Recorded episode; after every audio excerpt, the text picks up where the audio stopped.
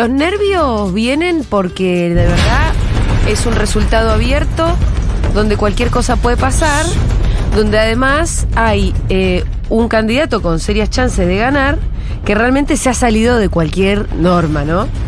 Eh, obviamente estoy hablando de Milei. Sí, que, que está fuera del sistema político. Sí, pero y además donde... Que lo único que tiene dentro del sistema político son los votos.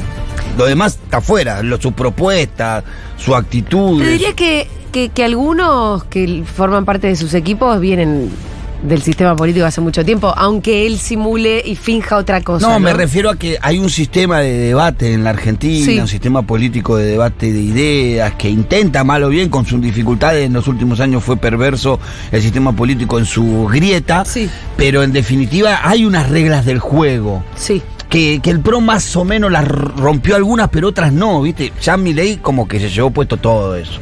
Y si la Sí. cancha ya hasta ayer medía 2 por 2 hoy mide 10 por 10. Sobre todo en cuanto a cuáles son los, los, los- los Los temas, límites los temas, temas. que estamos debatiendo, ¿no? Eh, ahí donde parece, pareciera que se rompieron un montón de consensos Sí. que hasta acá había. Estamos discutiendo si podemos vender o no pibes, si, si, se puede vender Sí, si ¿no? se ¿Qué sé puede renunciar a la paternidad. Claro, cosas que vos decís, ¿en serio estamos discutiendo esto? Ayer yo les quiero recomendar, eh, así como a veces se recomienda una serie, una película, les quiero recomendar la entrevista eh, que le dio Lila Lemoine a Babi Echecopar. Es una pieza de colección realmente. Hermoso. ¿La viste entera? Hermoso. ¿O No, viste vi partes. No, no, tenés que poner de principio así. Pero vi la fin, parte play, tan- Todo, todo, todo, todo. Es como un capítulo de Capuzoto. sí, sí, sí. no, sí. es un personaje Es- es- para mí es comedia fina. Sí, así sí, que sí, se las quiero recomendar, muy bien. Las caras de la cara de Babi cuando. Ah, no, porque no viste que el mismo día murió San Martín.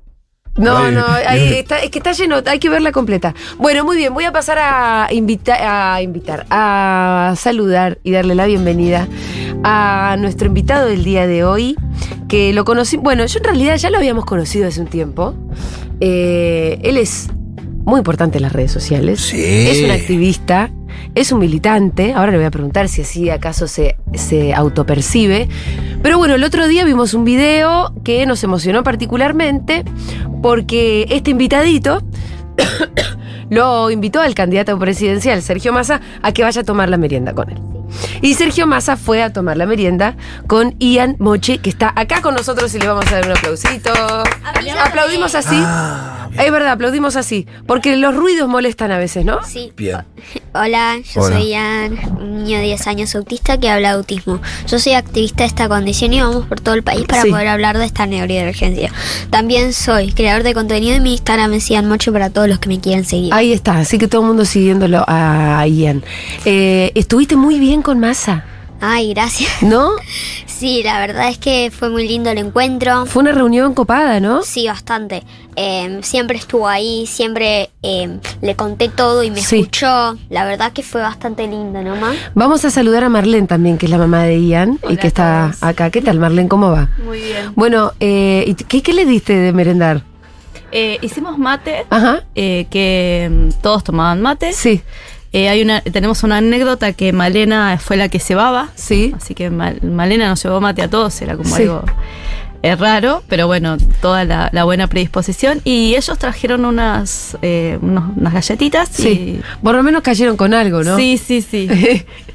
Un buen gesto que hayan caído con sí, algo. fue, fue bastante lindo Mm. porque eh, generalmente uno se traslada a los espacios y que ellos eh, quisieran que, que fuera en casa y también porque, em, porque ellos previamente a tener eh, la- la- el encuentro con Ian se asesoraron con, un, con Sí. uno de los terapeutas de Ian, que es Mati Cadaveira. Sí, que eh, es amigo nuestro. Mati estuvo Sí, más de una vez en sí, este estuvo programa. con Brunito. Y estuvo con Bruno. Y bueno, eh, Mati les habló de esto del espacio amigable, del entorno de confort y que, bueno, eso lo tenemos en casa. Entonces Sí. ellos eh, se trasladaron después de un día largo de trabajo y... Les expliqué muy Sí. todo, todas las propuestas que tenemos, porque algo que es muy importante es que esto no es solo para un candidato, no estamos en política porque decimos recomendamos este partido, no. Nuestra idea es poner la discapacidad en agenda, Sí. o sea que todos los políticos estén con la discapacidad y de esa forma hacer una sociedad más amigable, ya que estamos en las elecciones. Sí, eh, se entendió el mensaje, pero después yo vi un video en tu Instagram donde vos tuviste que salir a aclarar algunas cosas, ¿no? Ay, sí. ¿Por qué te, te bardearon, Ian? bastante. ¿Qué Eh, es la gente? ¿Cómo es la gente, eh? El problema es que la gente cree que estamos recomendando política y Sí. no es así, estamos haciendo propuestas. Porque, ¿qué pasa? ¿Quién sabe quién va a ser el, can- el futuro presidente ahora? Sí. No, la verdad que nadie, por eso estamos con los nervios de punta. Sí, y entonces necesitamos candidatos que Sí. sepan qué es la discapacidad y que promuevan leyes para poder hacer un mundo mejor y una sociedad más amigable. Sí. Y la verdad es que lo re necesitamos y le hablamos a todo el mundo, te digo Sí. la verdad, le hablamos a Bullrich, le hablamos a Facundo Manes, un montón de personas, Ajá. porque la idea es estar con todos. Sí. Para Eh, que esté en la agenda eso. El único Sí. que nos respondió eh, muy amorosamente, porque Sí. la verdad que es súper amoroso, es Martín Tetaz. Este, con él nos te encontramos. El único que te respondió del sector Bullrich, del vos, de. Juntos por el Sí, Cambio. Le escribimos a María Eugenia Vidal Ajá. también. Este, y bueno, él nos dijo que iba a hacer todo lo posible para que el mensaje de Ian llegara. Sí. O sea, eh, él es muy amigable, eh, Martín, la verdad que en eso. eh, Sí. y después hay Hay que ver con quién igual, ¿no? Eh, sí, Por- bueno. Con vos, por suerte. que sí. Después hay otras otras personas de- del mismo partido como Mercedes Yuri, Patricia Carrizo, la persona que escribe la ley de capacitación docente obligatoria es. Romina Núñez, Sí. que tiene un hijo autista. Ajá. O sea que nosotros militamos con ella. Ella es nuestro par. Sí. O sea, acá no, por eso siempre hablamos de que no hay un, un- un Partido color político. político en Sí. el autismo o en la discapacidad. Es transversal. Claro. A todos los espacios. Sí, hay algunos espacios que se van a interesar más y otros que se van a interesar Sí. menos. ¿No? Sí. Y aparte, como dice Ian, eso que a mí me encanta, cuando dice yo conozco personas, Mm. no conozco políticos. Claro. Yo, todas las personas que conocí que están en mi Instagram son personas que fueron amigables y que donde fuimos a dar charlas, todo. Pero la verdad es que este fue un gran paso Sí. y también es importante hablar con todos porque damos muchas propuestas. Yo le conté miles de, miles de propuestas a Massa Ujú. Sobre discapacidad. Una de ellas estamos hablando de la ley de capacitación docente con Sí. Romina Núñez eh, y también estamos hablando de todo, o sea, de salud Sí. que queremos poner en la zona del triage, que Ajá. poner a las personas autistas o con discapacidad en primer puesto, porque hay casos de personas autistas o que son hipersensibles Sí. y que no sienten el dolor y los médicos no saben cómo atenderlos, por eso también capacitación en la salud. Ajá. Y después, o sea, no saben cómo atenderlos, no sienten el dolor, solamente tienen vómitos, qué sé Sí. yo. Pero ten- el doctor tendría que saber qué es lo que tiene que hacer. Y después, eh, también por la ansiedad, porque hay muchas personas autistas que al esperar todo terminan yéndose eh, sin la consulta. O sea, es súper importante también. Claro, porque las personas, eh, cuando Ian habla del, del dolor, hay las personas hiposensibles, eh, las personas autistas hiposensibles, no sienten el dolor. Están descompuestos, tienen fiebre, pero no. eh, nosotros tenemos cinco sentidos más tres más, que Ajá. son el vestibular, ay, perdón, que está en el oído, el interceptivo que está en la panza y el in- inter- ¿cómo es el otro? Ian? Interceptivo. interceptivo y propioceptivo. propioceptivo. El interceptivo está en los órganos. Hace poquito sucedió con uno de los chicos autistas que es eh, amigo de nosotros, que se sentía mal, tenía todos los síntomas de, este, de una peritonitis, pero no sentía el dolor, que una peritonitis Te tiene que doler dolorosa. muchísimo. Y lo mandaron a la casa, porque Uf. entonces, ¿qué pasa? No fue culpa del profesional, porque no sabe No está cómo- capacitado. No está capacitado para... Entonces, si vos una persona tiene vómitos, tiene fiebre, no lo mandes a la casa. Investiga mejor, porque, de, bueno, por suerte llegaron a tiempo y lo pudieron operar. Pero te quiero decir que los autistas... eh, Ay, te hago una pregunta. Esos- sí, claro. esos- esos desafíos, ¿Hay algunos sí. que son hipersensibles y otros que son hiposensibles o tenés distintos momentos, la misma persona? Eh, cada autista es distinto. Ah. Ningún autista tiene los mismos, todo Sí. lo mismo. Cada uno va a tener Claro. todo distinto. ¿Qué quiere decir esto? Hay dos tipos. Personas hipersensibles, Sí. o sea que esto lo opuesto a la hiposensibilidad. A veces hasta sentimos todo a la vez. ¿Es tu caso, por ejemplo? Sí. O hiposensibles. Aunque hay personas que son los dos. Sí, O sea, que tal vez tienen hipersensibilidad, sí, pero hay casos en que a veces ni siquiera sienten el dolor. claro. En el caso de Ian es hipersensible auditivamente, visualmente, pero por ejemplo, en su sentido vestibular y propioceptivo es eh, hiposensible. Por O eso sea que no- camina en sí. punta de pie. Ajá. Porque él necesita el rebote para saber por dónde pasa, para saber qué pasa por una puerta. Y por eso tengo mis herramientas de autorregulación. Me encanta saber sobre eso, que vos se las mostraste a Masa el otro día. Que, que parecen juguetitos, pero no son juguetitos. ¿No, no es cierto? son juguetitos, no. Son herramientas Sí. súper importantes para Ajá. nosotros tener la calma. Acá tenemos algún ejemplo de los A ver. chicos de UPA.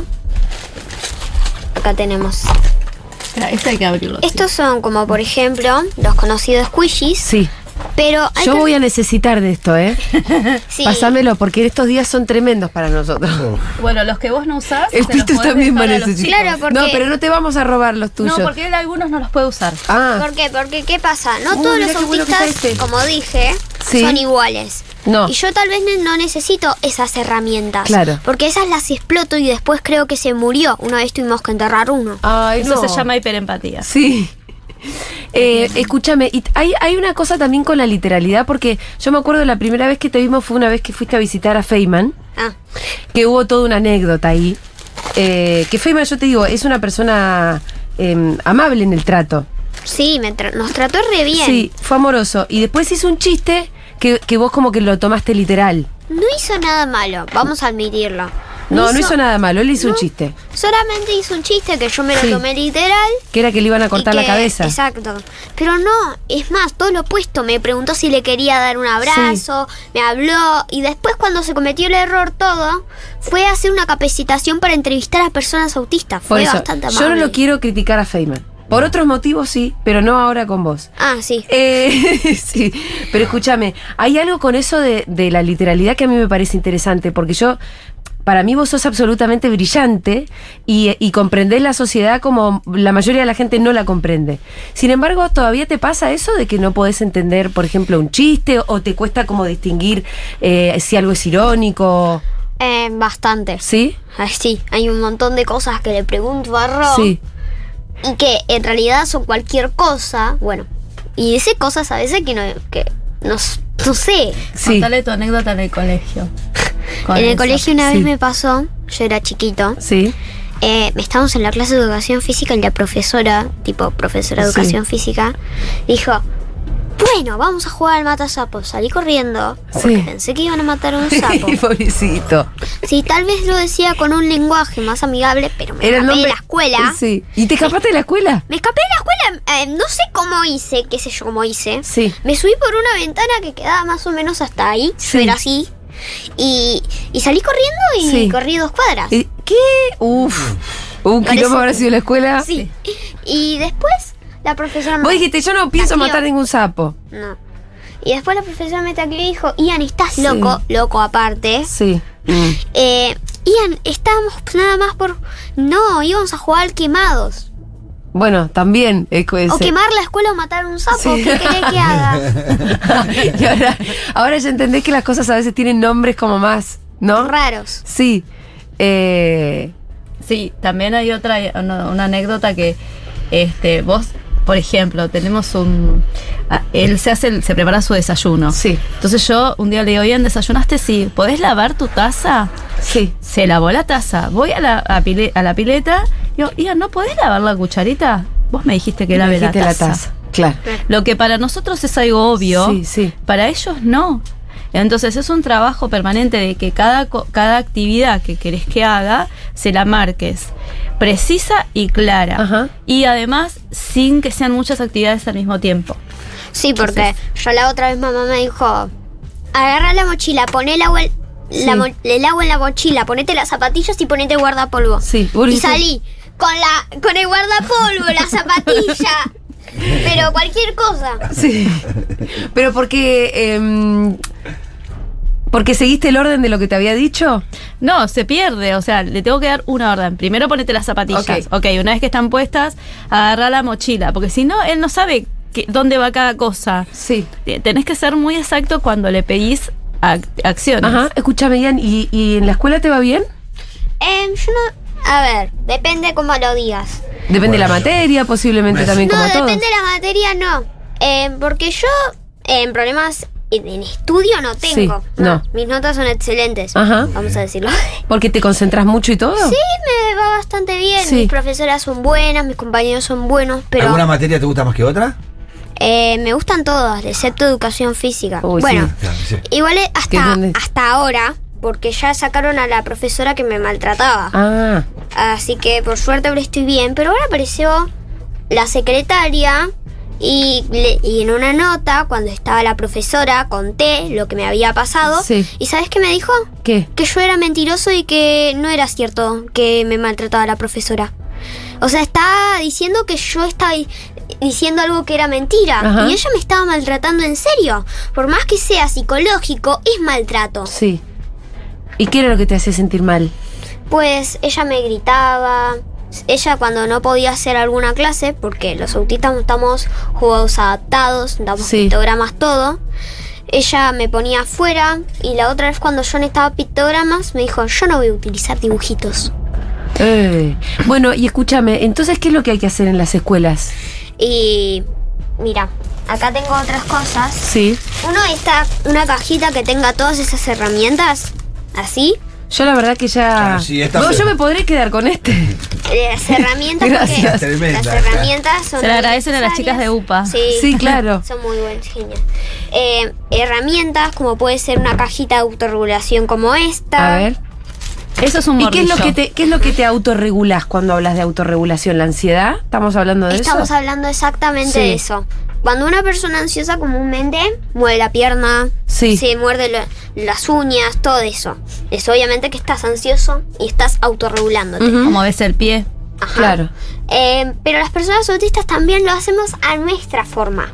Sí. O sea, tenemos nuestras herramientas, de- también nos, o comúnmente aleteos o movimientos que se conocen como steamings, que muchas veces em, se le pone un nombre a la persona, algo de más, que en realidad es otra cosa, Sí. pero se le pone ese nombre nada más porque es autista. Claro, cuando las, eh, las, las, la ansiedad autista se la denomina steaming, esos Sí. movimientos repetitivos que lo hacen para autorregularse. Claro. Entonces tenemos las herramientas. Acá están nuestras herramientas. Eh, Lo que, hace las, lo que hacen esas, esas herramientas de autorregulación es que vos puedas estar sentado, Sí. pero con un movimiento. Claro. Y ese movimiento porque te autorregula.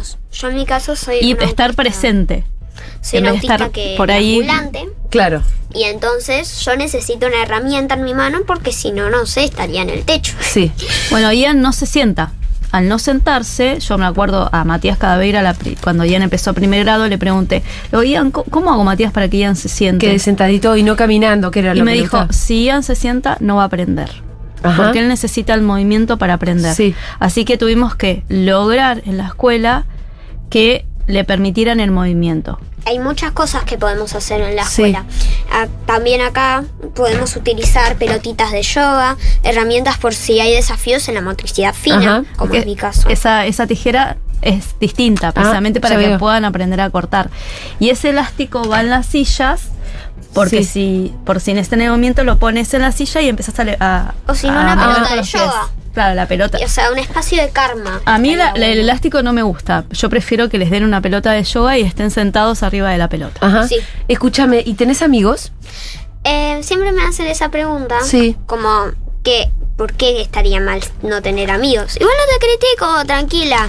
Eh, Está bien, igual si me criticás está perfecto, pero. Si nos equivocamos, No, no, a- decís. no enseñar. Es Sí, muy sí, sí. bien, muy bien. Yo siempre me la hacen nomás. Pero Sí. igual, a veces hay personas autistas que no tienen amigos. Sí, me imagino. Eh, igual Hay que- personas que no tienen Sí, amigos, Yo tengo amigos. Sí. Yo tengo amigos.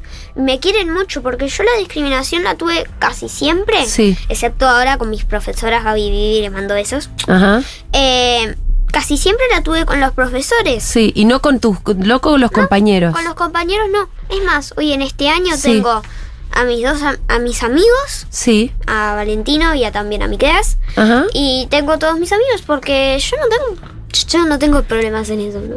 ¿Y por qué? Pero ¿por qué la pregunta te molestó un poquitito? No, Porque no, igual tranquila. Eh. Porque si tal vez sería Porque yo sé no- qué no tiene pregunté amigos. No, porque no pregunté pensando que podías no tenerlos, porque me parece muy lindo que los tengas, la verdad. Yo creo que ahí también hay un... Porque para todos es lindo tener amigos. Obvio, Sí. pero también hay un mito Sí. de que los autistas O sea, no sociabilizan amigos. Claro. y que están en su propio mundo. Entonces, Yo pensaba más en los otros, no en él, ¿eh? claro, en los Eh, otros nenes. Claro.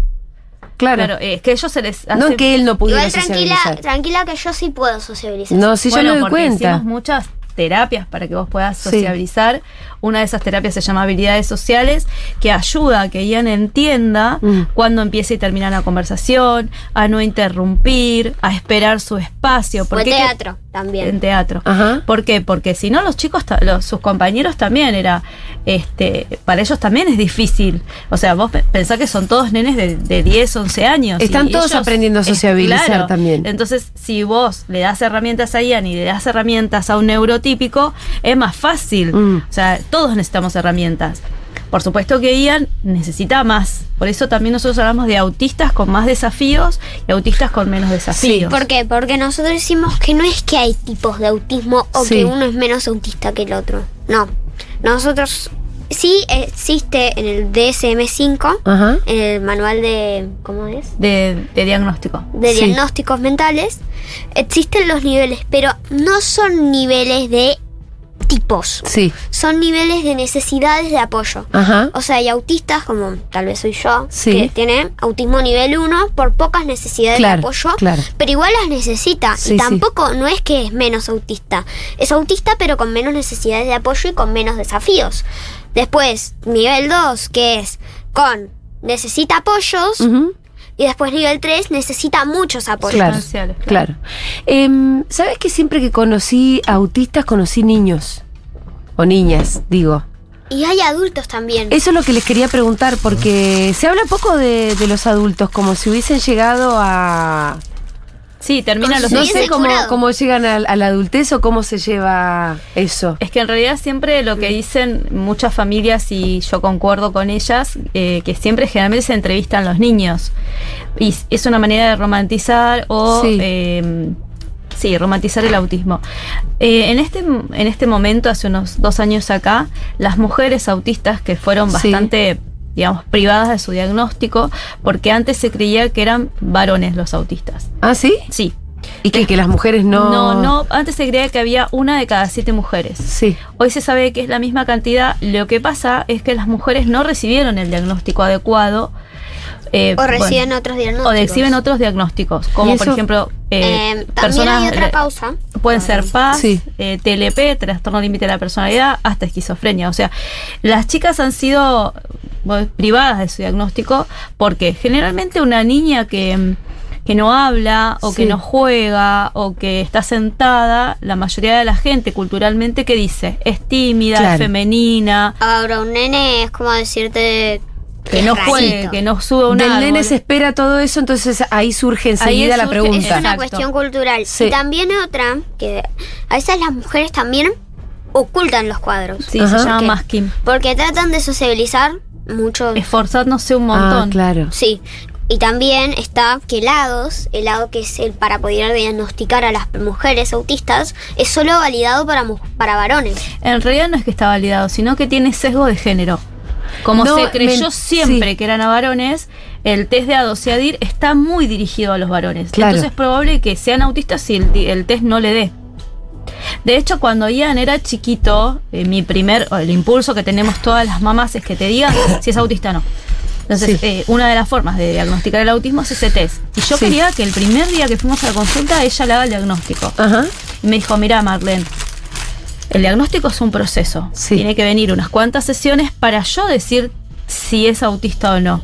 Porque, y claro, eh, después lo entendí, obviamente que ahora lo entiendo, pero la necesidad y la desesperación de los padres en saber si realmente son autistas, cuándo va a hablar, si va a poder tener una vida normal, o sea, eso es eh, eh, nos pasa a todos los papás. Ajá. Y es un desafío, bueno, yo siempre cuento lo que Matías un día me dijo, que yo le decía, eh, me preguntaba si lo estaba llevando Ian a los cumpleaños. No, le digo, porque Ian sufre los cumpleaños. Mm. Sufre. ¿Por Sí. qué? Y porque se para abajo de la luz, él se, él se enganchaba con las lucecitas. Sí.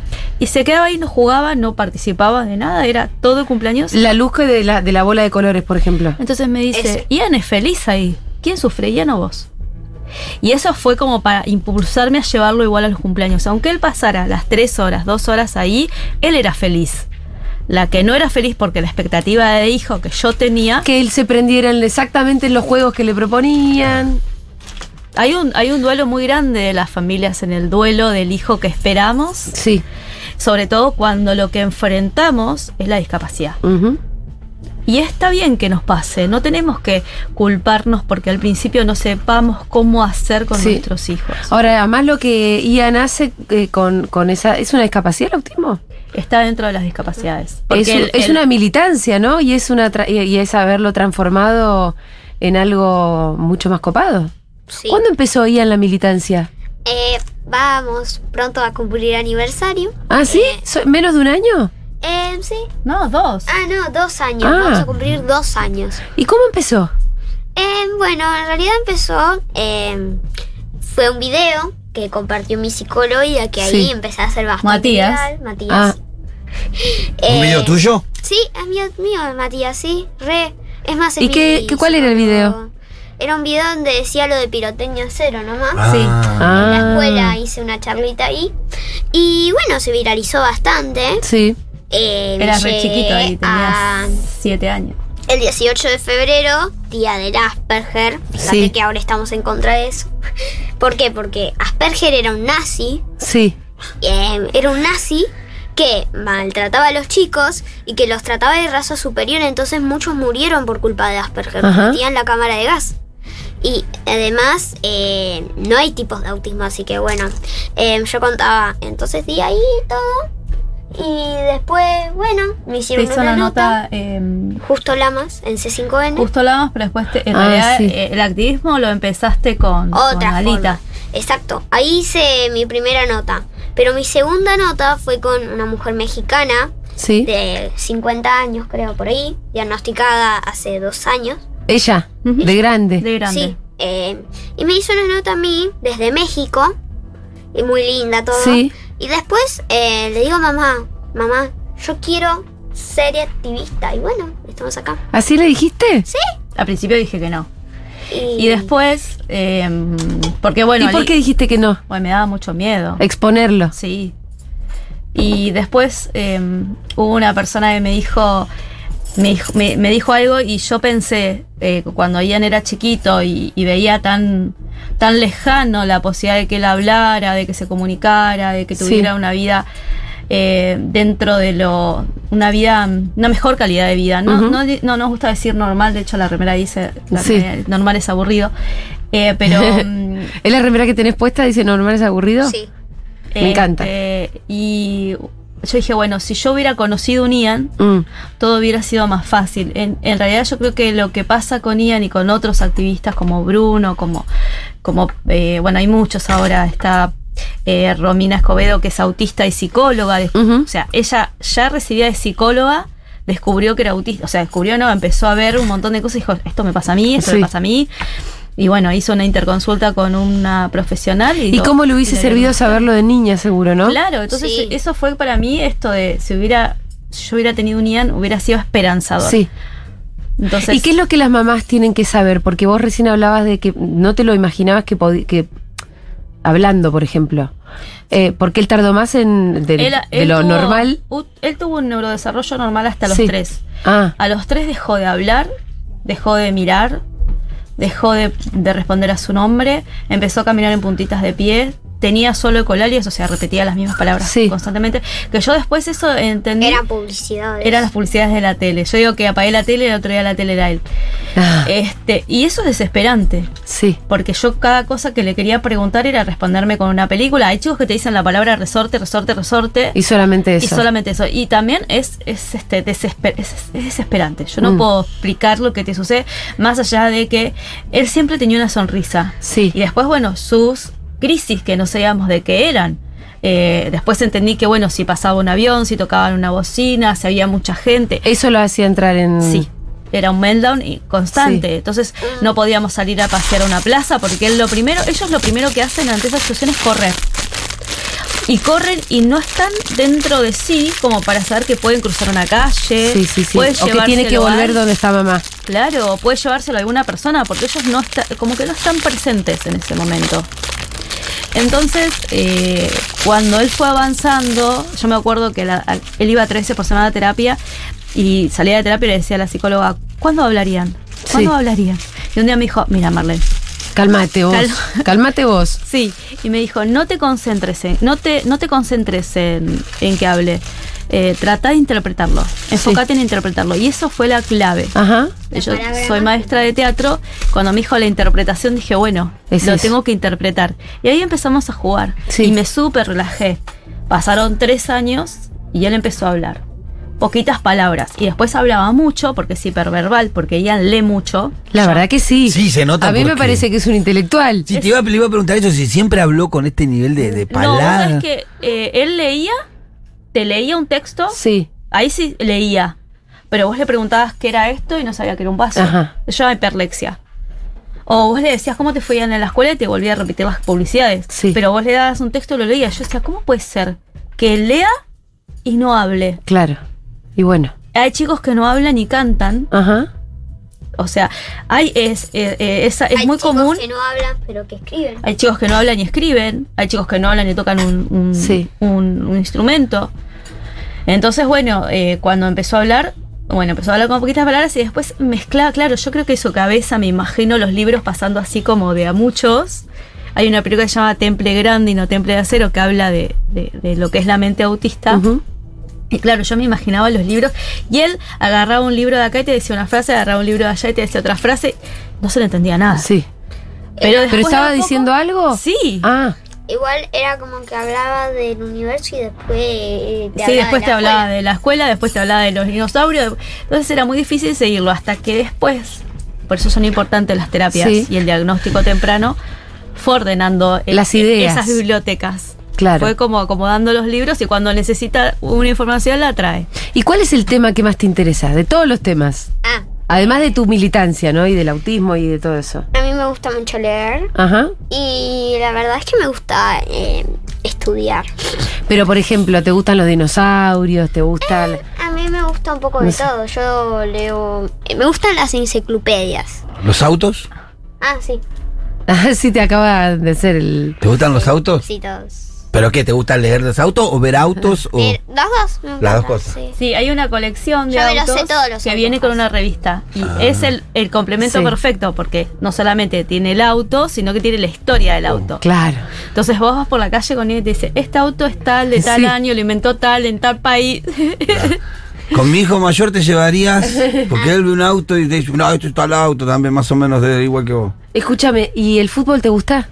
Eh, no gusta, no sé si tal vez me empezó a gustar el fútbol cada Sí. vez más. Me encanta, me encantó el mundial, Sí, el mundial estuvo lindísimo. Pero es más, eh, cuando fui a ver a Massa le hice un video a Messi. ¿Ah, Así sí? que espero que le llegue. Bueno. ¿Para que Massa se lo mande? Eh, bueno, eh, yo decía, me gusta el deporte, me gusta el deporte, verlo, pero no tanto jugarlo, tengo, porque tengo una, ya una mala experiencia. En, de- eh, con- en deportes. Sí. Y la clase de educación física siempre es una clase jodida, la verdad. Además, las clases de educación física eh, tienen que ser adaptadas. Mm. Y muchas veces las profes no entienden que no es un dibujo que están haciendo, están haciendo un- generando un apoyo visual. Cuando vos vas, bueno, Ian lo puede explicar mejor que yo, pero cuando vos estás, por ejemplo, en, E- en Ezeiza, te vas a China, Sí. ¿cómo sabes dónde queda el baño, dónde está la salida? Es con un dibujo. Eso es un pictograma. fíjate. Sí, sí. Eh, el Porque es el lenguaje conocido- universal. Claro. Claro, el dibujo conocido de salida, vos sabés que por ahí tenés que salir. Sí. Eh, esos son los ¿Y pictogramas. por qué son importantes los pictogramas? Porque estamos hablando de accesibilidad. Sí. Hay tres tipos de accesibilidad. La física, que son rampas, Claro. todo eso para personas con movilidad reducida. Las también está eh, la sensorial, el braille, el lenguaje de señas, bajar los estímulos, porque nosotros decimos, sí, antes había un espacio de fumadores que también hay un espacio de autorregulación sensorial. Ajá. Eso es lo que decimos en la zona de... Que el- que el- Viste que a veces vas a un bar y no podés hablar de la música que Sí, hay. sí. Bueno, eso es imposible para, para él entrar. Claro. Pero sí que haya un espacio donde las luces sean más cálidas, donde no haya tanto estímulo de música. Exacto. Y el, el ruido de los semáforos para las personas ciegas también es sensorial. Ajá. Y otra cosa, por último, la cognitiva. Cuando estamos en otro país, Sí. el dibujo te va a guiar. Eso es accesibilidad cognitiva. Sí. Porque si tengo un pictograma va a hacerme más fácil las cosas. Y no solamente autistas, porque a nosotros nos ayuda a aprender, a entender y comprender. Ujú. También les ayuda a personas eh, mayores de edad. También les ayuda a personas zonas eh, extranjeras con, con discapacidad intelectual. son súper importantes los pictogramas. El otro día estuvimos en la charla, en una charla que yo me quedé como muy impactada. Estuvimos en, el- en Mar del Plata, en el Congreso de eh, Políticas Públicas de Inclusión y Autismo. Y estuvo el doctor eh, Cristian Plebs, no sé si lo conocen, pero hace más de 40 años que Cristian estudia el autismo y trabaja para el autismo. Y él dijo algo que a mí me impactó mucho. Dijo dos cosas que me impactaron mucho. Una fue que en la pandemia se paró el mundo para generar una Sí. vacuna Sí. eh, porque si no nos moríamos todos, y no puede creer que no esté pasando lo mismo, obviamente no una cura, porque el autismo no es una enfermedad, o sea, jamás vamos a curar el autismo, Sí. pero sí trabajar en, en salud, en educación, porque porque hoy hay uno de cada 36 y para el año 2030 se espera uno de cada dos. O sea, no van a alcanzar los terapeutas que hay. Pero ¿por qué va en incremento? Es ¿Se conocen las causas? No se saben las causas del autismo, o sea, hay muchas teorías. Pero el incremento es solamente porque hay una curva ascendente. Sí, es totalmente Y- ascendente y además porque es neurobiológico. Sí. O sea, si, si él tiene un hijo, es muy probable que su hijo sea autista. Entonces, Sí. eh, Ah, ¿es hereditario? es hereditario muchas veces. Eh, Pero por no se sabe exactamente. no se No sabe se exactamente sabe. la causa. Lo que nosotros Y ha, consideramos. y ha habido un cambio en el diagnóstico, en la manera de diagnosticar, porque por ahí eso No. también puede. ah, eh, siempre el diagnóstico fue igual No, no, siempre No es que el diagnóstico hace que crezca la No, estadística. no, porque a veces ahora viste que hay, Hay- hay enfermedades que se Sí. diagnostican mejor No, y de hay más repente diagnósticos porque hay más personas que no fueron diagnosticadas eh, y, y han sufrido, como te contaba, esto de, de- de, por ejemplo, una persona medicarla para esquizofrenia y era autista. Claro. Nosotros lo que decimos es, o sea, anda al psiquiatra. Si la medicación ves que no te funciona, es que hay algo que está mal. No continúes con esa medicación. Volvé a consultar, volvé a consultar hasta que llegue el diagnóstico que tenés. Porque generalmente puede pasar, sobre todo en las mujeres. Y otra cosa que dijo que me, que me impactó un montón es que mucho, muchas veces eh, también el autismo, sobre todo en los, en, los niños, niñas, adolescentes y adultos, que tienen más desafíos en la comunicación, por ejemplo, que no son no hablantes y se comunican a través de eh, una- un sistema alternativo de comunicación, por ahí pasaron 10 años sin, a- sin comunicarse y de golpe empiezan a deletrear. Sí. Entonces, antes se creían que eran personas que tenían discapacidad intelectual Sí. y hoy se ve que no. O sea, como que ellos esperan el momento en el que quieren comunicarse. Este, y una cosa que dice siempre Ian, que, bueno, esto de cómo, cómo se dio cuenta que era autista, no sé si vos lo querés contar. Contanos. Eh, ellos siempre hablaban de autismo, autismo, autismo frente a mí. Yo Sí. tenía tres años, cuatro, cinco años, pero igual escuchaba. Y todavía no hablabas, pero estabas, entendías lo que estaba, lo que hablaban. Exactamente, aunque hable, entendía todo y yo Sí, tenía no la palabra acá en la cabeza. Sí, Entonces un día fuimos al circo, había recién empezado a hablar. sí. Y como había escuchado de la hipersensibilidad sensorial y Ajá. justo en el circo, en la obra tuvo humedad. Y sí, porque Salí. muchas cosas en el circo. Sí, eh, igual el señor re amable, medio pochoclos, todo. así que, por Se quedó la obra. Era callejera igual, ¿eh? Era una obra en la, en la calle. Sí. Y Así entonces, que, bueno, eh, salimos y yo como tenía la palabra en la cabeza, Sí. era una parte de la biblioteca, dije, mamá, ¿sabes qué? Yo soy autista. Y bueno, Y una cosa que él me pero enseñó. ¿vos ya sabías el diagnóstico o te lo Sí. dijo él? Ah, sí. Pero lo que pero él me- él, él lo asumió ese día. Claro, pero lo que él me enseñó y después me lo dijo es, aunque no hable, Sí. no quiere decir que no esté. No hables enfrente mío. Como si yo no mías. estuviera. Y vos sabés que el otro día en la charla conocí una mamá que trabaja en Andis, no recuerdo su nombre, pero Sí. una genia, que su hijo tiene, es adulto, y cuando empezó a usar el sistema alternativo de comunicación, que es una, se utiliza como si fuera un diccionario, y empiezan a marcar con el dedo, pero se llama deletreo, Sí. algunos usan el sistema Toby o el de Hablalo que tiene Bullrich también. Sí. Este, y le dijo a la madre, no contrates más cuidadores sin mi autorización porque me maltratan. ¿Le dijo eso? A la madre. Fue lo primero que le dijo cuando empezó a comunicarse por un sistema alternativo de comunicación. Y vos te querés morir porque Sí, la culpa de haber hecho las cosas mal, que lo hayan estado tratando mal, que le haya estado pasando mal. que nosotros no creemos que, que se dan cuenta, ¿entendés? Sí, sí. De las cosas que suceden alrededor. Y eso está muy mal por Sí. parte de nosotros. Una persona autista no hablante tiene mucho para decir, pero nosotros tenemos que aprender la forma que ellos tienen para contarnos las cosas. Interpretar. ¿no? Interpretarlos y ser eh, amigables y aprender eh, Sí. eh, ese, eh, eh, hay otras formas de comunicarnos, no siempre es a través del lenguaje. Escúchame, Ian, ¿se puede contar con quién estuviste ayer? Ah, ¿ayer? ¿Se puede? Sí, ¿Querés contar? estuve con Cristina. Ah, ¿y qué tal? ¿Cómo es ella? Ay, no, re amable. ¿Fue re amable? Sí, eh, acá no estamos recomendando partidos políticos. No, acá no te, va a bardear nadie que escuche esta radio. No, porque eh, lo que pasa es que nosotros decimos, no es bandera política la Claro. discapacidad, es ayudar para hacer una sociedad más Sí. amigable. Además, visitarla, Cristina, eh, ¿qué? Muy. Es muy fuerte. Sí, Sí. Pero fue muy lindo. Yo me lo tomo como si nada, pero mamá me dice todo el tiempo cada vez que vamos a un lugar. Ian, ¿vos podés creer lo que estás haciendo? Yo estoy como. Es un genio. Sí, vos sabés que siempre decimos lo mismo. Conocimos la Casa Rosada por él, conocimos Sí. la Quinta de Olivos por Sí. él, porque el 2 de abril la, eh, se hizo el. Se, se celebró el día. El 2 de abril es el Día del Autismo. Y en la Quinta de, Oli- en la Quinta de Olivos celebramos el Día del Autismo.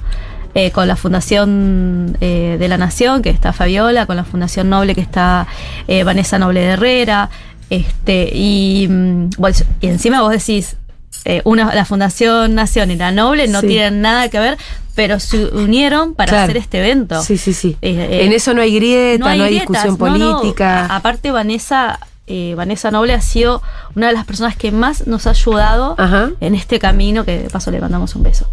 Este, y, mm, y ella siempre nos dice, yo los felicito, los, los admiro por todo el trabajo que hacemos y que cada vez hay más autistas, Sí. cada vez hay más voces, como dice Ian.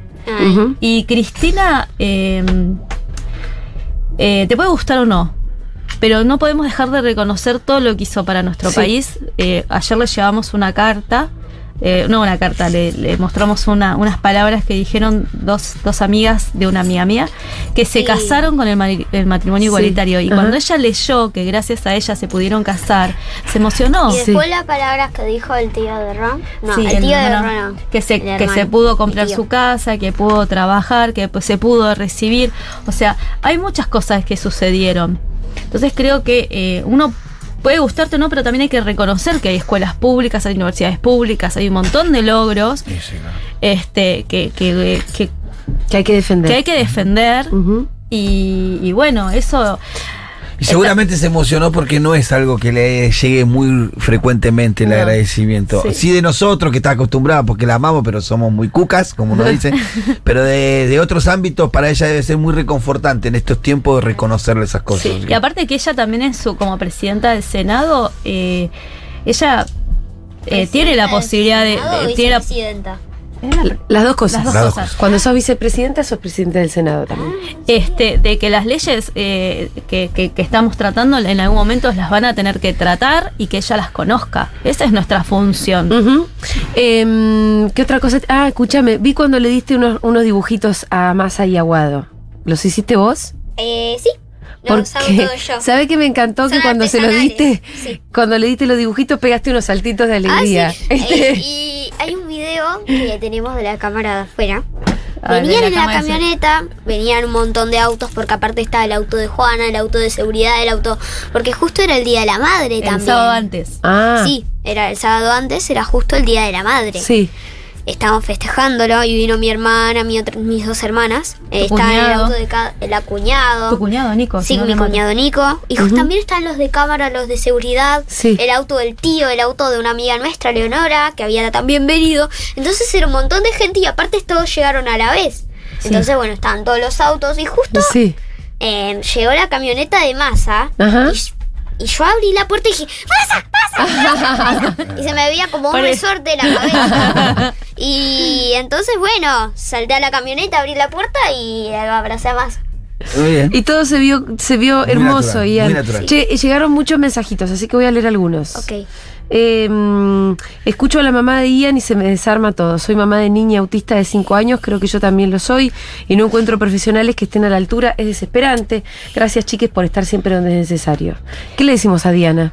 Eh, generalmente cuando diagnostican a uno de tus hijos, eh, o sea, cuando diagnostican a tu hija, Sí. diagnostican a uno de los dos padres. ¿Ah, sí? Sí. Eh, acá en, en Buenos Aires está la Fundación Panacea, que es un donde está Alexia Ratazzi, que puede consultar ahí. Y si no, bueno, en, en Instagram pueden encontrar a mi salud mental, que es Romina Escobedo, que ella es autista y psicóloga, que puede Oh, consultar. si querés. Mati Y a Mati Cadavera. Cadavera. Nuestro contacto te pasamos el autotest. Ya- no, pero ella dice que es autista, así que ya debe haber hecho el autotest. Ah, El autotest es un- son 50 preguntas Sí. que las haces como para tener una idea si puedes Es de adultos. Es, de Es para adultos. Solo para adultos. Y una vez que ese test sale elevado, ya tenés que hacer la o consulta. o medio. Em, dice Mariela, estoy muy emocionada con Ian, gracias por tanto, y les manda un corazoncito. Ah. Eh, dice, ¿qué entrevista del carajo? ¿Cuánto tenemos para aprender? Ian, qué niña maravilla. Ah. Estoy de acuerdo. Qué lindas cosas que me dices. Sí, te dicen cosas muy lindas. Se las mereces todas. Eh, eh, recién me engancho, ojalá suban esta entrevista a YouTube, hermosa charla. Sí, la Sí, estamos, estamos filmando. grabando. Así que estamos con. la- ¿Cómo se llaman las herramientas? Las herramientas son de UPA, integración sensorial. Ahí para está. los que quieren seguir. Bien. UPA, integración Eh, sensorial. ¿Dónde se puede hacer consultas sobre autismo? Debe haber un montón de gente escuchando. Eh, las consultas, eh, hay varios. Nuestro Instagram. Eh, pero yo no puedo responder todas las consultas. Pobres familias necesitan urgente las Sí. consultas. Claro. Eh, bueno, eh, está, como conté antes, Mati Sí. Cadaveira. Mati eh, Cadaveira, que lo pueden buscar en Instagram, ¿no es Sí, cierto? Romina Escobedo de mi salud mental. Y después, eh, bueno, Panacea. Después está el doctor Christian Plebs también, que es un. Bueno, también hace muchos años que estudia el autismo. Y después hay fundaciones: Brincar por un autismo feliz, eh, Sea Solidario, Apadea Central, Apadea La Plata. eh, la yo siempre digo, yo. eh, a mí me ayudó mucho una familia, porque en realidad vos cuando te dan el diagnóstico no sabes para dónde salir corriendo, no sabes qué hacer primero. Y yo me reuní con, con Diego y Nani, la mamá de Bruno Nicolini, en un bar, que después que me lloré todo me dijeron, quédate, ellos me decían, quédate tranquila, y yo decía, ¿de qué me están hablando? Porque esto para mí era el, Claro.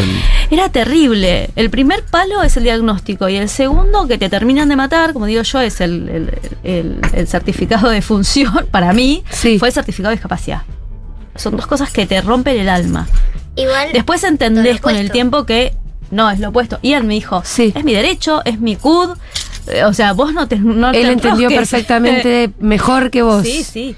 Sí, porque Este, eh, totalmente. el CUD no podría tener la prioridad. Ajá. O sea, es súper importante el CUD. Y ahora estamos diciendo Y es un que derecho, lo saquen ahora mismo. También, claro. ¿Cómo que lo saquen ahora mismo? Porque no sabemos qué va a pasar. Ah, Claro. Uh, mira que estos chicos te van a estar con esa preocupación este tipo. vos no te preocupes, deja que nos preocupemos Nosotros nosotros. vamos a. Pero a dar sí hicimos esto. una campaña muy fuerte Sí. para que saquen el CUD ahora. Este, porque no, eh, no sabemos que, que- Eso que anunció Sergio Massa, que la renovación media automática y Eh. la compatibilidad con el empleo, como Eh, Yo te cuento, el, el instigador de esto fue Tetas. Ah. Hizo una encuesta en Instagram o en, o en, o en- o en Twitter, no, no recuerdo. Este, pero él dijo, eh, ¿qué, ¿qué trámite sienten que es innecesario? Y ganó el CUD.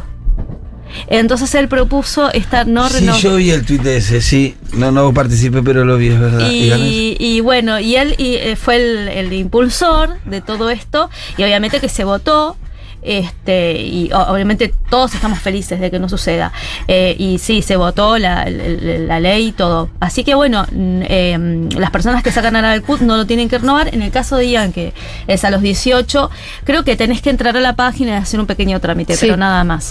Eh, es, ma- es magnífico porque vos no te curás del autismo. Ah, un poco, un poco, eh, era un poco loco que una persona que ciega te aquí todos los años a mostrar que ciega. Sí, claro. que te joder. Cada, creo que era cada cinco y algunos cada diez. Claro. Totalmente. Lucía dice, Ian, gracias por tu militancia cariñosa y educativa.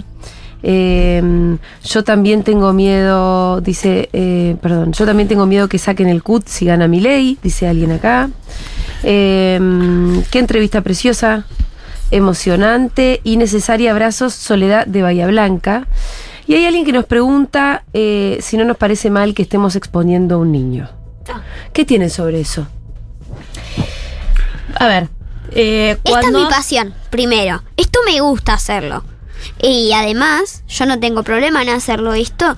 A mí no me no pasa nada. Yo soy feliz con lo que hago. Y no es exposición. Es lo que yo tengo ganas de hacer.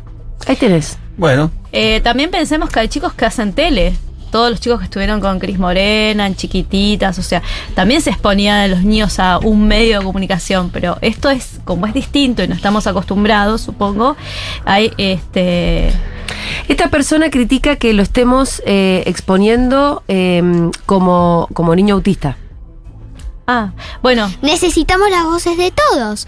O sea, Touché. así, así. Ay, perdón, perdón, perdón. Así.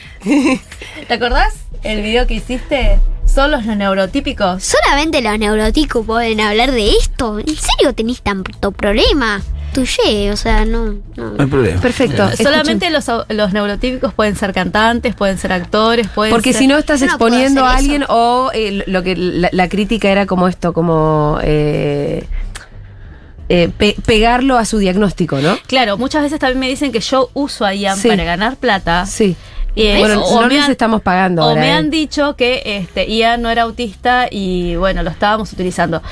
Yo digo, no, no, no entiendo a veces esas críticas que son dolorosas. Antes me enganchaba, ahora por suerte ya no, aprendí. Pero digo, ¿cuál sería mi objetivo? De utilizar a mi hijo, todo lo contrario. Y otra cosa que me pasó, en un momento me propusieron varias cosas para hacer en discapacidad y no quise, porque no quisiera nunca que me digan que utilicé el autismo de Ian Igual para... no los escuches, no los escuches. Hacele caso a Ian que se Nadie entiende mejor que vos, Marlene. clara que- Y esa- esas críticas fueron a través de las redes, ¿no? Sí. Tienen sí. menos importancia. Desde que las redes asum- asumimos las redes en esta sociedad, ser un sorete en esta sociedad es gratis. Sí. Porque vos pones una fotito de un huevito y yo te digo cualquier cosa a vos y no pago ninguna consecuencia. Ninguno de esos se lo atrevería a decírtelo en la cara. Así que No. tranquilo. le puso ayer, como dice Vanessa Noble, dedíquense a hacer una causa justa, o sea, ayudar a una persona para, en vez de ocupar el tiempo en criticarnos, ayuden a alguien, hagan algo por alguien, denle un abrazo a alguien, cómprenle un café a alguien. Eh, Gente Ian, rota. gracias Sí. por estar acá, por haber venido Muchas y por gracias a haber ustedes, y que por es hacer importante lo de los medios. Así, sí. Muchas gracias. Eh, de verdad, gracias por haber estado acá y mm, bueno, eso, y gracias por la militancia que haces, que yo, yo sé cuál es el sentido que tiene. Gracias a ustedes. Besos. Así que bueno, así, y así se puede un poquito. Sí, también, esta no pasa nada. Con esta sí, Es es, linda. ¿viste? Está buena. Este aplausito. Estuvo Ian Moche acá en Seguro La Habana con su mamá Marlene y nos encantó haberlos recibido. Vamos a escuchar un poquitito de música.